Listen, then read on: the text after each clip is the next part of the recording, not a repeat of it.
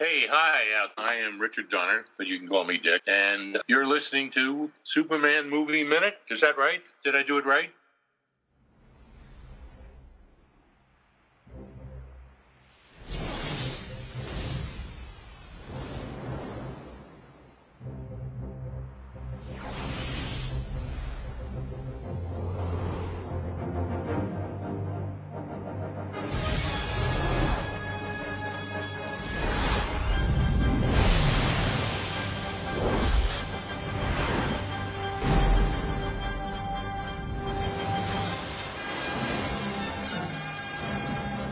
Welcome to the first episode of Superman 2 Movie Minute, the show that scrutinizes, analyzes, and you'll believe a man can flies is 1980 slash 81 Superman 2. The adventure continues five minutes at a time. Proud member of the Fire and Water Podcast Network.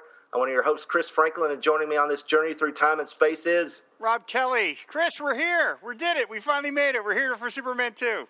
Never thought this thing would go the distance.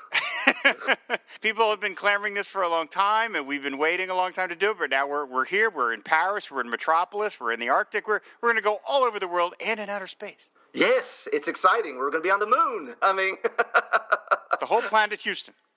Houston. so yeah, we're we're here. It's it's finally here. We've been talking about it, like Rob said, for a long time, but we're here. And it's Superman, Superman two. And just be upfront, this is the theatrical cut of Superman two. This is what we're talking about. Uh, yeah, we do need to address uh, the uh, Kryptonian babooch in the room, as it were.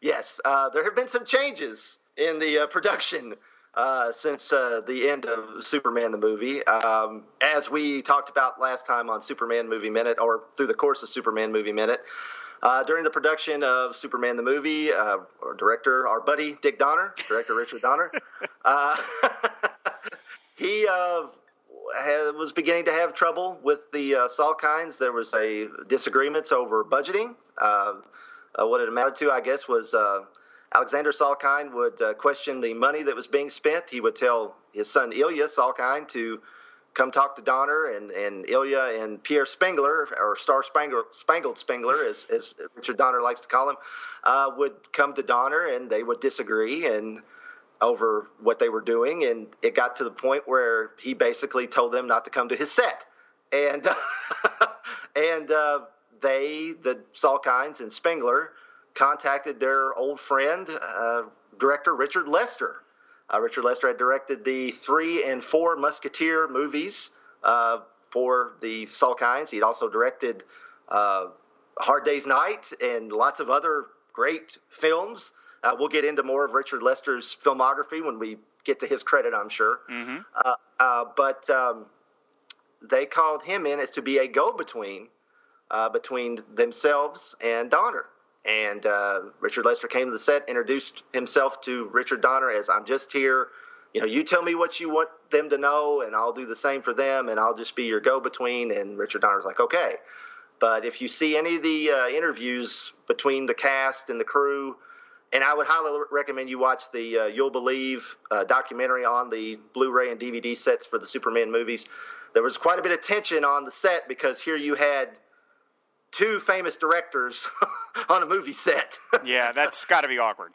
yeah, that's got to be awkward. And rumors were already starting to percolate that well, they might fire Richard Donner, you know. And uh, of course, the movie comes out; it's a huge hit, massive blockbuster. And uh, a Variety columnist uh, asked Pierre Spengler, uh, you know, I heard you and Donner had uh, had some tension, and he said, "Yeah, it's true, but we're both coming back for Superman 2." Well, apparently Richard Donner, I mean, it's in Variety. It's right there in Variety. You can see it. Uh, it's, it's late 1978, early 1979. Um, the uh, same columnist asked Richard Donner about that, and he said, "Well, according in, in reference to Spengler, well, if he's on it, I'm not." And uh, so the Salkinds fired Richard Donner. Uh, they they sent him a postcard that said, uh, or telegram that said, "Your services are no longer needed." That's how they that's how they let Richard Donner go. They didn't. they, they basically texted him and broke up with him. I mean, basically what it amounts to. Thank Can you. that? Next. Yeah, thank you. Exactly. Uh, can you believe that, Rob? Uh, you know, uh, yeah. I mean, we what we know that because of this kind of the shenanigans that the Salkinds crew pulled on the Three Musketeers slash Four Musketeers, there was a new law in Hollywood established right. for them because they basically had two movies shot and didn't tell the cast. They yeah. said they were making one movie, and then they were like, "Oh yeah, we we got so the you know you basically all of you did a movie for us for free," and that's some uh, that's some weapons grade chutzpah. Uh, yeah, I mean that, that, that, that's gutsy to do for anybody. Let alone when you look at the cast of that movie, you've got Charlton Heston and Oliver Reed. Would you want to piss off Oliver Reed? I would not. So God, not, he turns into a werewolf. I think. Yeah. oh my angry. God. You know, it's just unbelievable. So yeah, and it's it, it this whole thing is unfortunate because obviously Richard, we worship Richard Donner, and we wish that you know there had been, and we'll get we'll address that in a moment. Like wish he had got a chance to finish the movie, but nevertheless, Chris and I are here to talk about the released movie, which is officially credited to Richard Lester. You could argue that it really should have gotten a co-credit, Donner and Lester, but there's some DGA rules about that. I don't exactly mm-hmm. know what they are. There's a certain percentage um, that one director has to meet, and then they can get credit. I don't. Really, it seems like Donner exceeded that percentage because I thought the percentage is like thirty percent or something, and this I think this film is much more thirty percent of Richard Donner's. But anyway, the film as directed is listed as Richard Lester, and that's the version we're going to talk about. Is the theatrical one, the one that I saw in the theater when I was nine years old. Yeah, me too. And uh, I think I think the percentage thing. I think that's uh, in that documentary. Margot Kidder kind of addresses the fact that that's one reason why they went with new scenes. They didn't just reshoot oh, existing scenes. Okay. They created new material uh, that was created under Lester uh, oh, to uh, okay. right. to fulfill that uh, obligation to basically not have Donner's name on the film. Wow. Uh, and somebody else isn't in the film. Uh, that would be Marlon Brando. and in addition to firing the director of their multi-billion-dollar million dollar movie. Uh, they they fired the biggest uh, star in Hollywood. They they didn't bring Marlon Brando back because it was going to cost them more money. And so they excised Marlon Brando from Superman 2. Which will become and, very apparent in the five minutes that we're going to talk about. yes, and he sued them. hey, man, you, when you own your own island, you know, you need money rolling in. Is that the island of Doctor Moreau? Is that the one he yeah. just? hey, I don't. That'd be cool. I wouldn't be surprised if Marlon Brando did just want to buy the island of Doctor Moreau. But yeah, he owned that island. Like he had like a private island, and you know, you need money rolling in from those uh, Mego Jor-El dolls and stuff. You can't, you can't be cut out of things. That's right. That's right. Yeah. So both i mean you know you can you can argue like the two of the marquee names of the movie i mean obviously marlon brando was the the the the, the top billed star of Superman the movie. He's gone, uh, and he was to play an important part in this movie, not just in flashbacks, and uh, and also of course Richard Donner. So yeah, so we're and of course it goes without saying Richard Lester stepped in as as director of the film. So yeah, but we are going to talk about uh, Superman 2, the, the, the theatrical cut. And uh, I saw this in the theater too. My mom actually took me to this one. My cousins had taken me to Superman the movie, and I don't know if it I was trying to think if I had seen Superman the movie again in between uh, the two films coming out because this came out in the U.S. in '81 in the summer, and it came out I think in was it in Europe in like 1980, late 1980. Yeah, that's crazy. Yeah, it is. I mean, I know nowadays that, that other countries get like the Avengers movies and Star Wars movies, but they get them like a week early, not like four months. That's nuts. Right. yeah, yeah. That that that's it's it's crazy to think, and it's like, I mean, I know, of course, they were mostly shot in you know England, so I mean, I guess it kind of makes sense in a way, but it's it's uh, it's so weird to think, and I mean, of course, all the stuff here. We didn't get like the Treasury comic and all that stuff in late 1980. We got it in the summer, you know. Right, we, right. They they planned all the marketing to coincide with it coming, uh, at least the marketing here to coincide when it was le- released here. But yeah, I, I I, am trying to remember though if if like I had seen it uh, the original movie in between the you know two times at the theater, and I, unless it was on HBO, and I didn't have HBO, but my grandparents and my aunt and uncle did, and occasionally. I would, you know, they would be like, "Hey, this movie's going to be on," uh, you know, like the '66 Batman movie. I remember one time my my mom had, took me up to my aunt and uncle's house, and my aunt and my mom talked while I watched the Batman movie, you know, Uh, so I I don't know if that same kind of thing happened with Superman, but I feel like my mom had to see the first Superman at some point. But maybe this opening part was what you know got her up to speed. Right. I mean, they, you know they, they they did they do fill you in pretty well here. So. yeah, it's a, it's a good it's a good move. Well, I guess the one last thing that I, I think we probably need to address uh, before we get started on the, the first five minutes is the Donner cut, which of course now exists as a thing. Uh, release the Donner cut. Uh, the, the, so the Donner Cut, sorry, so the Donner cut exists as a uh, you know separate movie. It was released on DVD in like uh, like 2006, I think, and it was partly because of a fan that happened to like have all this material or not have it, but like he compiled it himself to show Warner Brothers that this could be made, and so it finally got released under the uh, authorship of, of Donner and Tom Mankiewicz, and of course, it comes with an audio commentary track with the two of them. And as everybody knows, the the original commentary track for Superman the movie is my favorite one of all time. I've, I quoted it extensively during our episodes of Superman Movie Minute, mm-hmm. and I don't know how you feel about it, Chris, but when I watch Superman two, the director's cut, and look, nobody but nobody loves Richard Donner more than us. You know, we I don't think we have to uh, restate our bona fides when it comes to the love of Richard Donner. We spoke to the man, we worship the ground he walks on. That said, I regard Superman 2, the Donner cut, as not a finished movie. Because right. to me, it just isn't. It just it's, it's it is what I think. There's a term in Hollywood called an assembly cut, and an assembly cut is when uh, you know they shoot the movie and then they pile together all the footage that they have and they put it together in order and they go and they watch it and they see okay here's the chance for us to see now that we've shot what we've shot is this a finished movie? And that's the chance where you say well you know what? Mm, we need kind of a scene between this scene and this other scene so we got to do a reshoot. Or you know what? That scene didn't quite work as well so we need a reshoot for that. Or you know what? We got to write a new scene because this character says this or whatever. And that's when you hear about you know oh the original cut of, uh, of uh, you know age of ultron was five hours long. No it wasn't. That's the assembly cut. That's all yeah. the footage uh, it's never intended to be a five hour movie. And so I think this is the assembly cut. This is what would have been looked at when if Richard Donner had stayed through production. And then they would have said, oh, you know what, we need to reshoot this. We need to reshoot that. But of course, Donner was doing this 30 years afterwards, and unfortunately, our beloved Superman, Christopher Reeve, had, had passed on.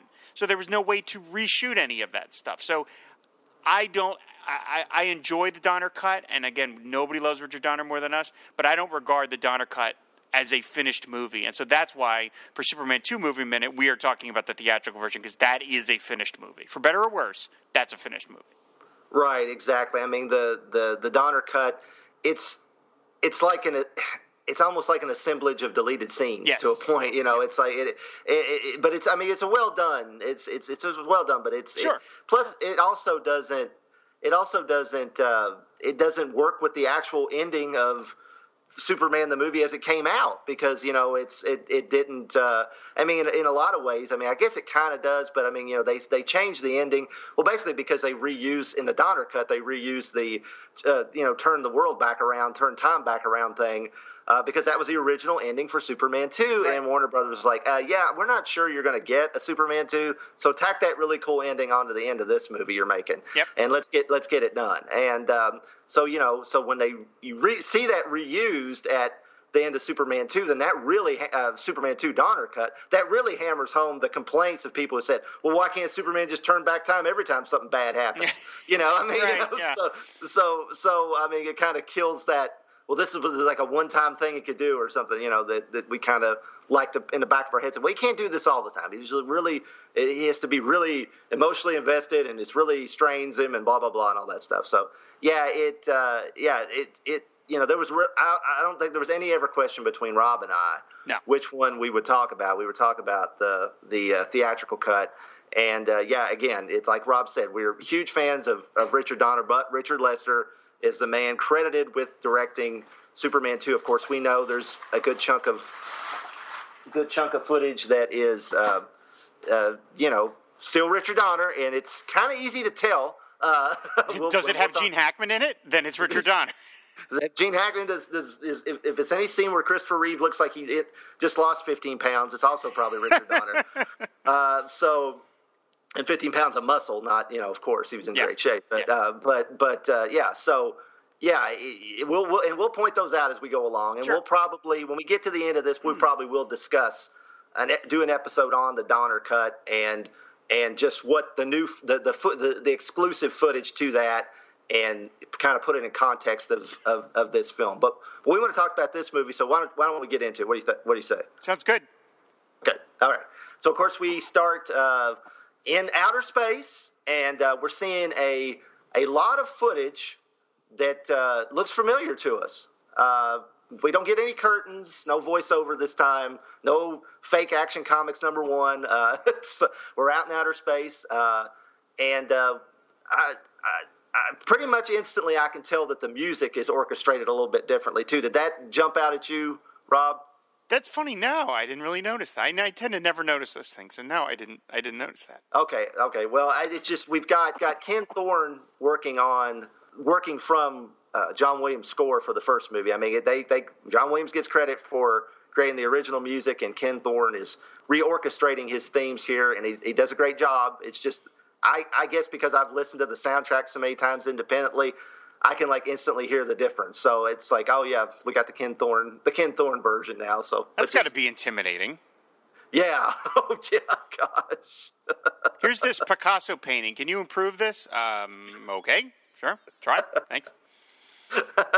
yeah, and uh, apparently I've I've I've seen uh, you know a couple different versions of of of uh, why John Williams didn't. Basically, it's because he was busy doing The Empire Strikes Back and then running over to do uh, Raiders of the Lost Ark. So, you know, boo hoo, we didn't get him on Yeah. Superman two. You know, uh, He was over there but- being a genius on that other movie.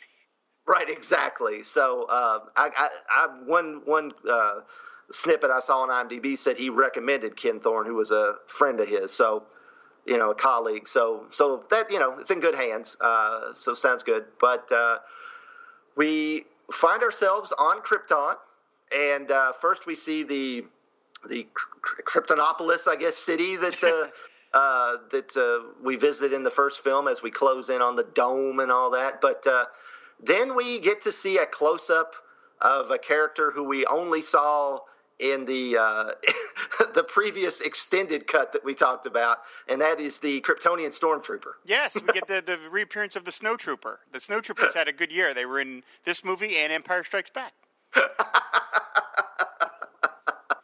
I think they're, I think his helmet's a little better looking here, though. It seems like it's uh, it's a little more refined. Yeah, I think so. Um, They knew that if we're going to do a giant close up, we got to kind of make this look a little less chintzy than he looked in the, the other movie. Even even uh, here I am. God, we're not. We're two minutes into the new episode. I'm already referring to the commentary track of Superman.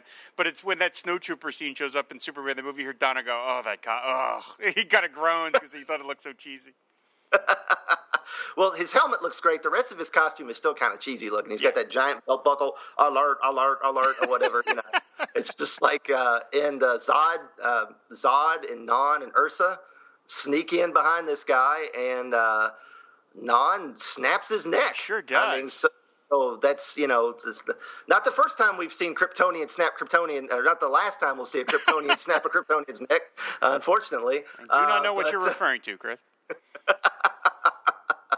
Now you can't get on me for talking about Superman 2 because we're in Superman 2 now. Damn so now you gotta get now you gotta get on me to talk about other Superman movies. uh, I thought it was kind of uh, you know kind of funny that uh, uh, we're, we're we're here in the it looks like I guess we're in the council chambers or the judgment chambers wherever they sentence them to the Phantom Zone because uh, they go over to the chamber, the little or the little control panel uh, that's got the usual tubes, just like we see in the fortress or in, in Jor-El's lab, and Zod grabs this red crystal, and they both look like, "Oh, this is a big deal. This red crystal. I Yep, don't know what this yep. red crystal is." And they he snaps it, and Ursa's got this like delighted, you know, smile on her face, and uh, it's. Uh, I, I really wonder. I wonder what that was. Was that like you know some kind of Kryptonian defense mechanism that they were thought they were like you know breaking down the defensive so they could take over, or uh, you got any ideas? I, I take it is that this is a trap. This is some sort of elaborate trap that they have sprung for mm. the three villains. Like they've like maybe told them, they let them know, oh, the control panel to the Hoojawhatzits is here, and they knew that Zod and Non and Ursa wouldn't be able to resist. And so it's it's like okay, we sort of set this. It's it's kind of a Batman esque trap, really, where they're walking into this thing that's going to spring load on them the minute they do this thing. That said, I am curious as to why on the control panel there is the LS shield family hmm. crest mm. on the front. You would think that would be kind of alerting, you know, Non and, and Ursa and Zod that this is maybe not on the up and up or something, or or maybe they thought they were going into Jor El's private chamber or something. I, the, the S shield baffles me as why it's there, other than just to sort of remind people what this is. But it, it, it does seem kind of strange. But, but we, we know that Zod is not a master tactician. I mean, he's the smartest of the three, but that's like being the smartest of the three stooges. You know, I mean, he's the mo of this group. So, but I mean, he's really about brute force and just being nasty. So, I guess he didn't really think this through. Um, but but that's how I took it. Is that this is they the Zod thinks that this red beam, this red baton that he's got, is significant, but what they don't know that this is all a trap because, of course, the minute he breaks it, you know, the the spring is sprung, as it were. Yeah, I, I think you're right, and, and the whole the S shield thing threw me. It kind of makes me wonder if, in the changeover between creators, uh, you know, creative staff, if they didn't just kind of lose the thread that this, the S was not a Kryptonian. It was just not a generic Kryptonian symbol, but was the House of El symbol. Right, you know, because crest, right? Yeah, we're, if the family crest, because now we're not going to see Brando on screen, other than if you maybe catch his hand here later. Uh, so, hmm. so, uh, so I, I, mean, I kind of wonder if that's uh, part of the part of the deal. I also noticed too, it was really strange. They seemed like they're they're blue or green screen in front of the background. It seems like yeah, uh, yeah. At, which is odd. So it makes me wonder if um, there wasn't a set that uh, that you know they they had lost between the two movies or something. And uh, you know because I know one you know one thing they wanted to do for uh, Superman while they were they of course they were filming Superman two while they were filming Superman one under Donner and they were trying to shoot like every scene in the fortress at one time you know, or every scene on Krypton at one time, partially sure. because they only had Brando for a very limited amount of time. Uh, because the you know the, the meter was running on Brando. he probably would have walked uh, out mid line if they had stayed. You know, if he'd hit the deadline, it would have been like, "My son, I, I'm done." He just walks away. You're like, "Oh wait, wait, hold on, wait, wait, wait." Rips the cue card off the guy's forehead and walks out. Yeah. Uh, and um, and and they didn't have Gene Hackman that long either. Right. And yep, uh, yep. Uh, so um, so you know I, I, don't know if that had something to do with it, but it's it's it's kind of obvious that they've been they they're they're not in this they're they're not in this room that they they show them in. Uh, it's it's a it's a background or a projection or something, and and green screened in. And uh, well, then uh, I, I, one thing I want to point out too, uh, when watching this movie again, I did notice there's a few scenes, including this one, like when there's flashes of light, you can actually see the red uh, in the costume of the the Phantom Zone villains, the soon-to-be Phantom Zone villains. Um, there's that red like leather piping around the the V-neck of their tunics and and uh, the top uh, in their boots that. Uh, I think we discussed this when we talked about the toys with uh, Brian Heiler that uh, Mattel infamously, when they made a General Zod figure about ten years ago, they gave him very red boots yep. and lots and, and, and red uh, accoutrement on his costume. It's not that noticeable, but it is there in certain lighting. But you know, to the naked eye, they just have all black outfits on. So it's, yeah, I noticed it watching it for this five minutes, but that was probably the first time I ever noticed it because now I'm examining it, you know, on a granular level. But but yeah, it's it's amazing what can be altered by just how what lighting you throw on it. Right, right, yeah. So and and uh, so they, you know, they're all happy with themselves that they've destroyed the you know red baton, and then all of a sudden, here come the uh, the floating rings of doom yep. uh, drop down around them. So now we're retroactively led to believe that the beginning of Superman the movie had them caught in this trap. You know, they weren't captured earlier and then brought before the council. No, they were trapped in the chambers where they judged them. Uh, so that that's kind of a interesting retcon, you know, for the for the uh, you know that's a that's a comic worthy retcon, I think, right? Mm-hmm. right. there. and of course, we the their uh, their judge or their prosecutor slash judge here is actually some unknown, and I, I, don't I don't know if you know who it is, but it's it's not Marlon Brando. No, uh, absolutely it, not. It's a voiceover that sounds semi Brando esque, but not like they're not doing a Brando impersonation by any means. Uh, but maybe somebody that wasn't really familiar with the film might just assume that that's Brando. And I mean, we see a lot of the same scenes. We see the, you know, we get the Kryptonian Council saying, you know, guilty, guilty. Uh, uh, well done. yeah, thanks. Uh, but, uh, but uh, you know, then then the the mirror Phantom Zone prison comes comes at him. I mean, this is all truncated from the the what we saw in Superman one, but. Superman the movie. I'm sorry. I always still call it Superman one. Sometimes I, I, I, I revert back to my kid way of referring to it as Superman one. uh, uh, and uh, they're you know trapped in the Phantom Zone. But I thought it was interesting as they're flying away. That's when they have Zod say, you know, you will bow down before me, Jor El. Both you, Jor El. He says Jor El again, which is interesting.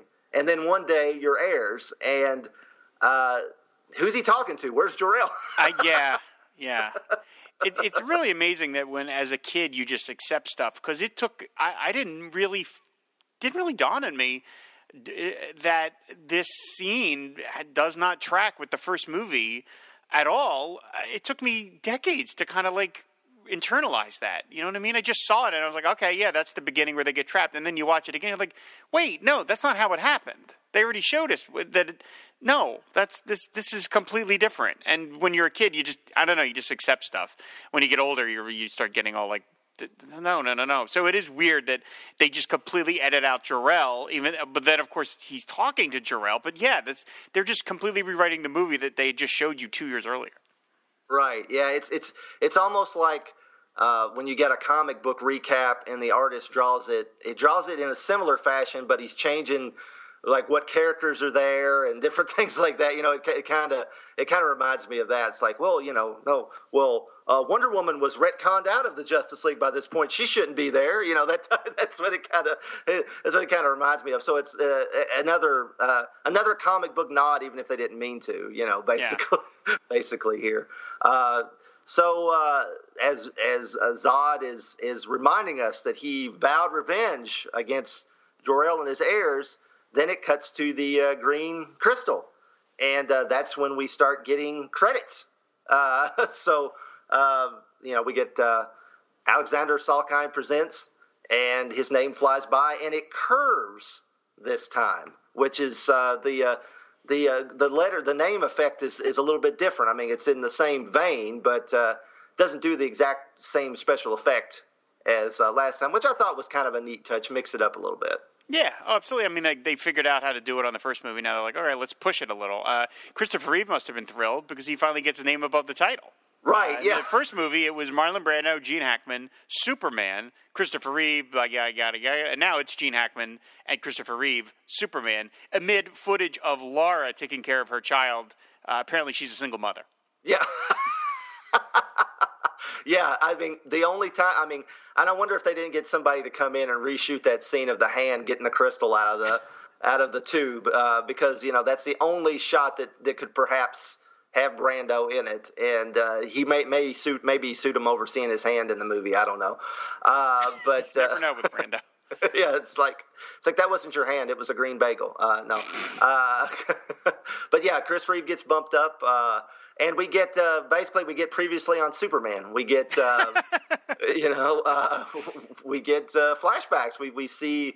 Uh, the the movie progress from the point where we just left, which I think is kind of neat. I mean, I thought as a kid sitting in the theater, I thought that was a cool little bonus. Okay, I'm getting to see parts of the the first movie again. You know, yeah. I, I I really like that, and I wasn't.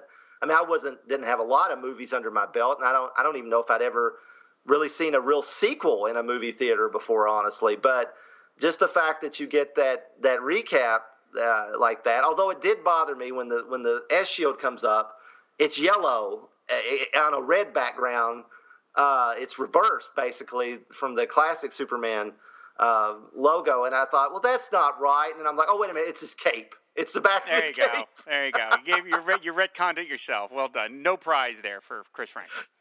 yeah, yeah.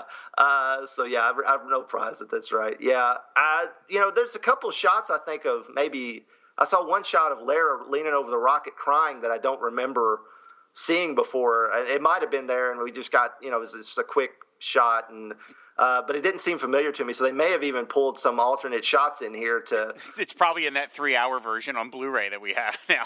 Yeah, it probably is. I'm just not. I'm just not over familiar to it. Yeah.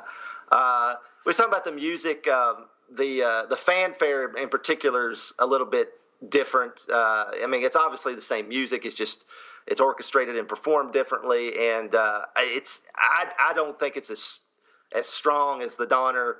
Uh, as it is in the Donner version under Williams, but you know it's still the Superman theme, and it's still, of course, it's it's it says Superman to everybody that's listening to this, and it still sounds great. So uh, we get from Krypton to Smallville really fast uh, uh, because we can't afford Jor-El's travelogue. Yeah, right. you know. Yeah, we got to get Uh, right to the little baby being naked. Uh, and Yeah. then, yeah, we got to. Inter- weird shot to put in your opening credit. Of all the shots to pull from the first movie, that's the shot you pull. So there, that actor who we know is like, you know, goes to conventions and is like, I was baby Superman. He was in two movies uh, naked.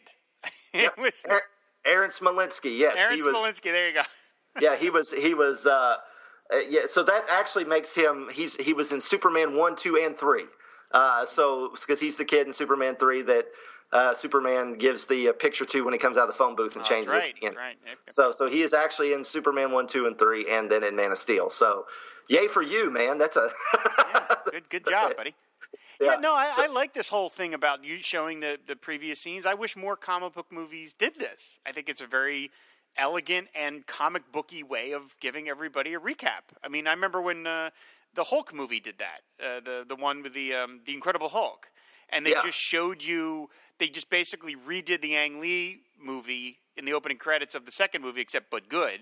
And it was like it just got you up to speed. You're like, okay, okay, Gamma, red, I got boom, done, okay, and then we can just tell our story. I think it's a very, uh, very efficient way of of getting everybody up to speed who might not remember all the events. Uh, and so, yeah, I think it's smart. Again, I wish like virtually all comic book movies did it. I think it's cool. I thought you know Spider Man two. Uh, had the Alex Ross paintings recreating the scenes from the movie, Yeah, the first movie. that was really And I thought that was really cool because that, that definitely put it over the comic book meter uh, there. So uh, that that was that was great. Yeah, and uh, yeah, I'm with you. I wish we, you know, I I mean, it would be neat if Avengers Endgame has, uh, you know. Uh, the recap of what happened in Infinity War, you know, Well, just the- everybody turned into dust. right just just snap snap snap snap you know over and over again uh, but uh, yeah so uh, I, I I I would still think it's really cool to in fact I you know I used to uh, sometimes when I was a kid and I had I had this on VHS and I think I taped it off of when ABC first showed it of course they showed a longer extended cut uh, there's an extended cut of Superman 2 although it's not out officially uh, but there's you know bootleg versions of it out. I'm, I'm I'm waiting for that to come out one day, the extended Superman two cut. Uh, but um, I would pop the the VHS in and just watch this first part of it just to get like the MTV version of Superman the movie. You know, basically, you know, it's the music video of of, of Superman the movie. Uh, so so yeah, it, it's uh, it's it's it's uh, it's really cool.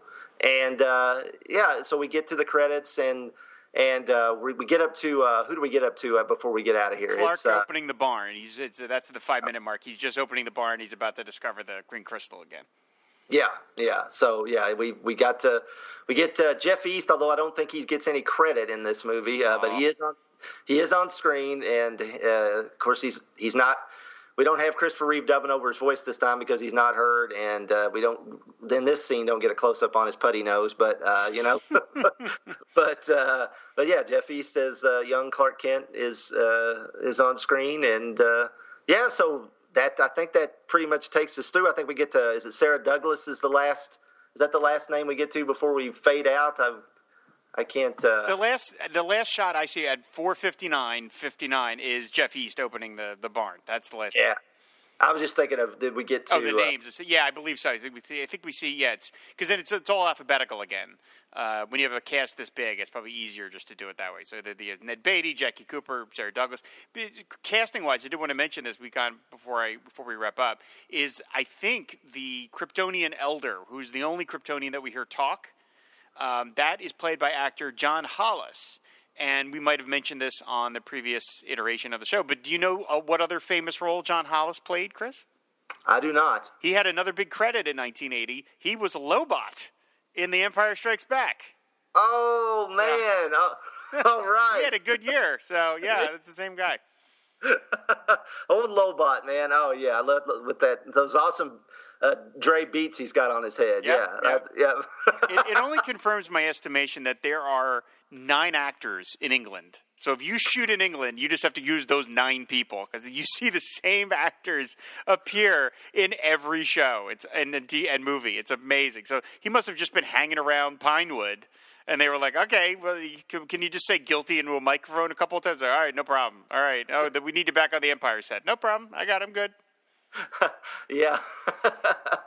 you know, another thing that uh, I hate to bring up, uh, kind of a downer, but you're talking about The Empire Strikes Back, and and uh, one reason why we might have had that green screen scene was, you know, I, I don't think I realized this that John Barry passed away. He died uh, while I think they said on the first day that Superman two resumed filming. Oh boy. John Barry died on the set of Empire Strikes Back from meningitis. Uh, so I mean that might be another reason because they couldn't, you know, uh, they they couldn't even go, you know, consult him and ask him, well, where's this at, or what you do, you know, what's you know, well, you know, so so they were kind of again that thread was I don't know if he was going to work on this film or if he was too busy doing Empire, or or what, but uh, yeah, so you know we lost our architect of uh, Krypton and. And the Fortress of Solitude, uh, which you know, of course, he did a lot for the film. But those two things alone, like we said before, he created a whole alien civilization in uh, what's it say, six weeks time or Something, something, like that. Unbelievable. Unreal. Just yeah, and I mean a totally, totally unique and uh, well thought out uh, alien civilization that will. I mean the whole the whole notion of Krypton and its reliance on crystal technology and crystal architecture will continue on into the comics and to Oh, a yeah. later sequel. Yep. Uh, you know, even beyond this film series. So I mean, it's uh, yeah, he uh, you know, so it's a shame. I, I that was really shocked. I didn't realize that John Barry passed away at s- such a young age and during you know at the height of his his career like that. I just was unaware of that. I didn't know that. Yeah, that's tragic. It really, I mean, he said that it was nice that Donner, uh, Donner, I didn't get it because I mean, of course, the first film was dedicated to Geoffrey Unsworth, who also passed away very unexpectedly. So they, they I, I'm wondered why, like, maybe Barry wasn't put in dedicated in this one at the top of the film. But I also know that movie, like, for some reason, movie studios don't like dedications. Like, they apparently they really fight it, and you have to have some real directorial or producer heft to get them in.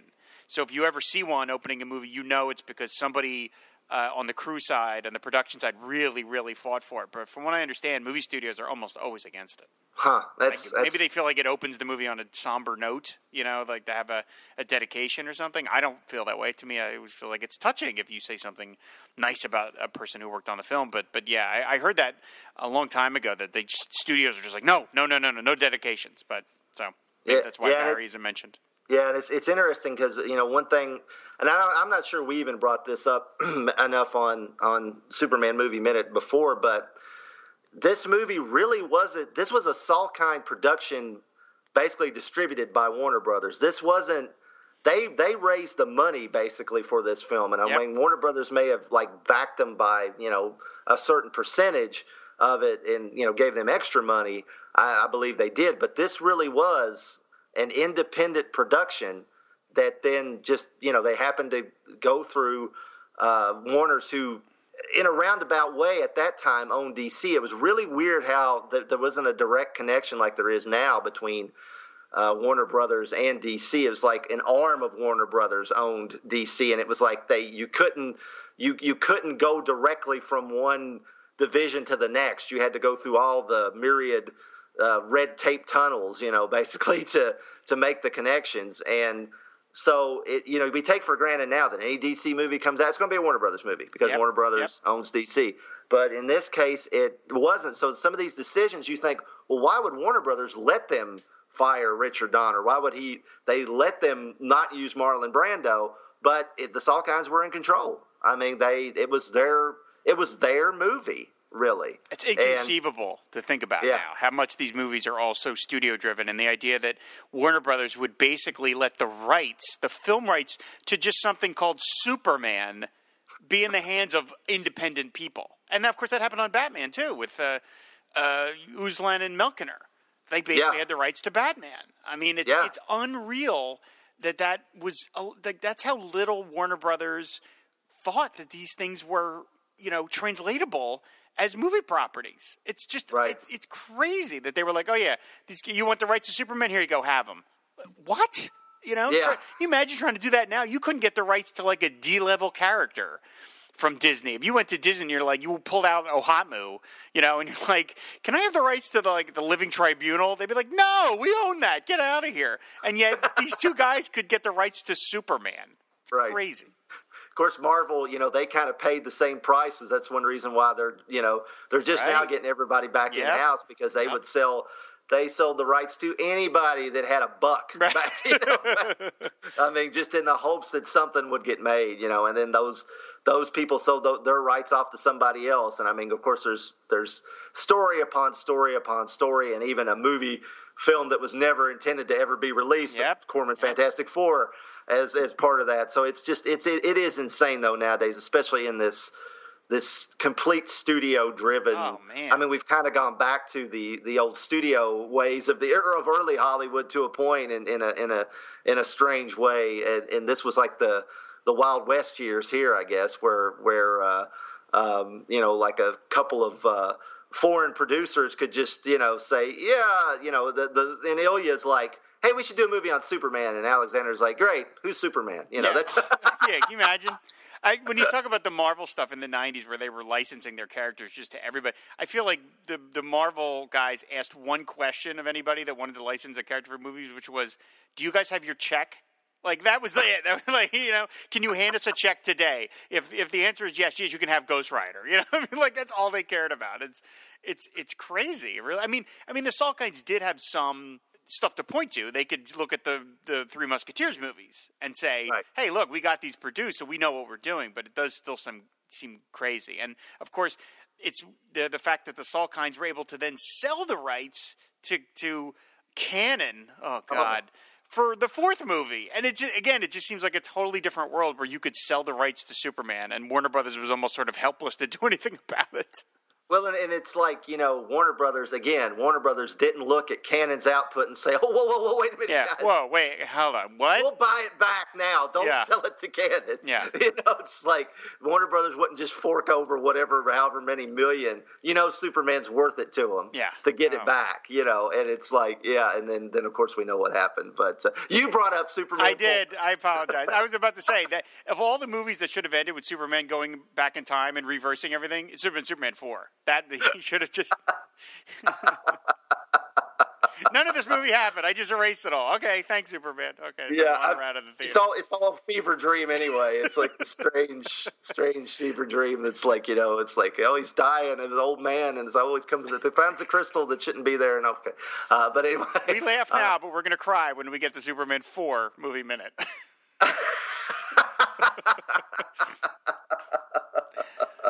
Uh, well, I think we've said uh, we- we're into credits. Uh, you know, we're into recap. I think we've said all we can about uh, the opening five minutes of Superman two. You think? Uh, yes, I mean we this film has a lot less credits, uh, so we'll actually I think we'll probably be done the credits after the next episode. The first movie has so many credits; we were talking about them for a while, and again, you even hear Donner talk about oh my god, long credit sequence. But this one's a lot shorter. I think they they lop a lot more out to just get to the action. Even with intercutting scenes from the first movie, it just zips through a lot faster. Yeah, it does. Yeah, and I'm I'm actually looking forward to seeing the scenes from the first movie again. We get to talk about them all over again. Cool. All right, get the second bite at that apple. That's right. well, I guess that'll do it uh, for this episode. Uh, join us again on Superman 2 Movie Minute. And what's our outro? I forgot.